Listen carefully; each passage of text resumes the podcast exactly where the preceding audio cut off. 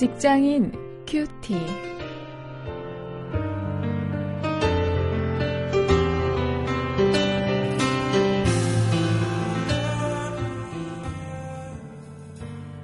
여러분 안녕하십니까? 8월 27일 오늘도 룻기 1장 15절부터 22절까지의 말씀을 가지고 믿음을 주제로 해서 말씀을 묵상하십니다. 오늘 묵상하실 말씀의 제목은 하나님을 향한 결단입니다.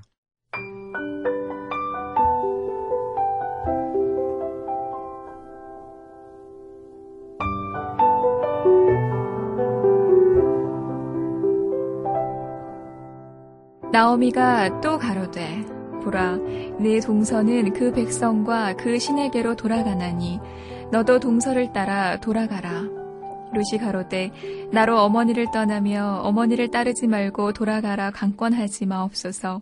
어머니께서 가시는 곳에 나도 가고 어머니께서 유숙하시는 곳에서 나도 유숙하겠나이다. 어머니의 백성이 나의 백성이 되고 어머니의 하나님이 나의 하나님이 되시리니 어머니께서 죽으시는 곳에서 나도 죽어 거기 장사될 것이라 만일 내가 죽는 일 외에 어머니와 떠나면 여호와께서 내게 벌을 내리시고 더 내리시기를 원하나이다. 나오미가 루세 자기와 함께 가기로 굳게 결심함을 보고 그에게 말하기를 그치니라.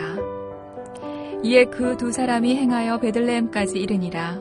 베들레헴에 이를 때에 온 성읍이 그들을 인하여 떠들며 이르기를 이가 나오미냐 하는지라 나오미가 그들에게 이르되 나를 나오미라 칭하지 말고 말하라 칭하라 이는 젖는 자가 나를 심히 괴롭게 하셨음이니라 내가 풍족하게 나갔더니 여호와께서 나로 비어 돌아오게 하셨느니라 여호와께서 나를 징벌하셨고 전능자가 나를 괴롭게 하셨거늘 너희가 어찌 나를 나오미라 칭하느뇨 하니라 나오미가 모압 지방에서 그 자부 모압 여인 룻과 함께 돌아왔는데 그들이 보리 추수 시작할 때에 베들레헴에 이르렀더라.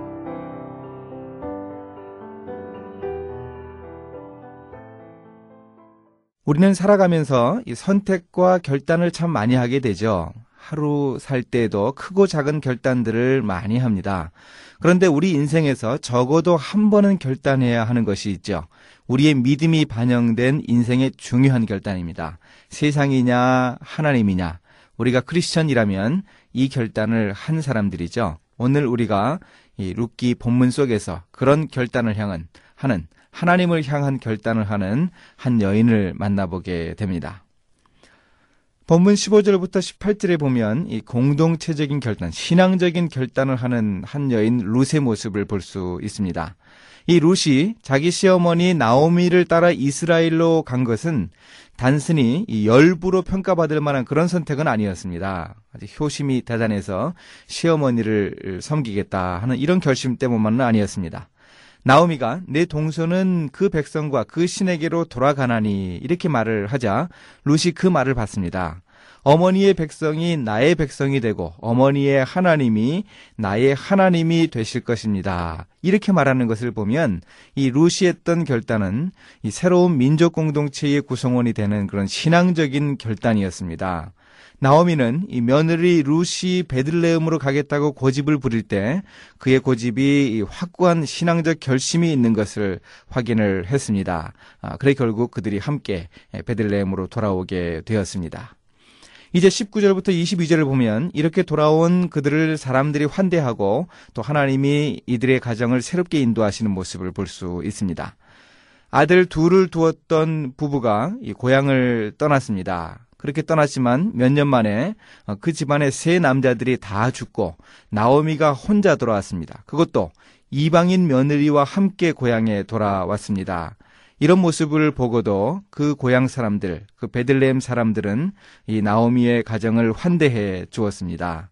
나오미는 그들을 향해서 자신의 고통스럽고 후회스러운 심정을 표현했습니다.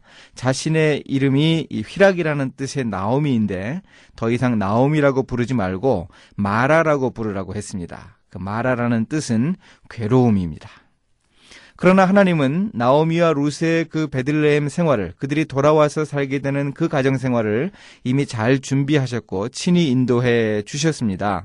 그들이 돌아온 때가 마침 보리 추수를 하는 때여서 먹을 것 걱정을 크게 하지 않아도 되었던 것이 바로 하나님이 그들을 인도하시는 첫 번째 섭리였습니다.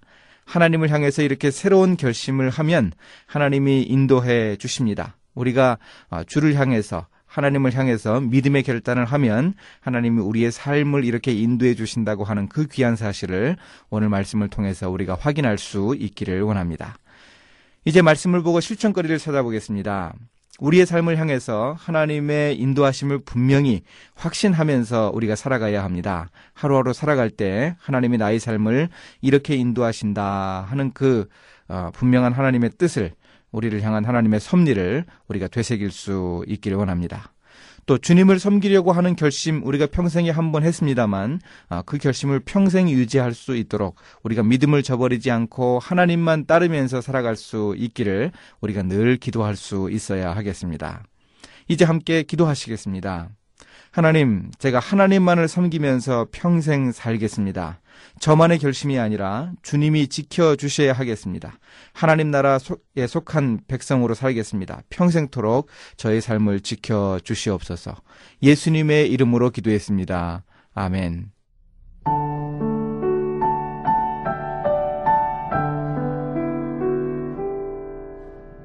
19세기 중엽 스코틀란드 교회는 자치권을 포기하든지 국고 보조를 포기하든지 양자택일을 해야 할 상황에 처했습니다. 478명의 목사들과 교수들은 자치권을 택하기로 결단하고 교회를 떠났죠.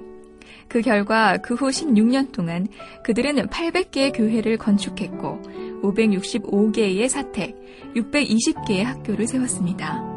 국교회를 떠나 자유교회를 설립할 때 참여한 478명의 목사들이 784명으로 증가했고 1859년 한 해에만 글래스고우 복음전도, 식민지 선교, 대륙 선교, 유대인 선교 및 그 밖의 해외 선교를 위해 34만 2723파운드를 사용했습니다.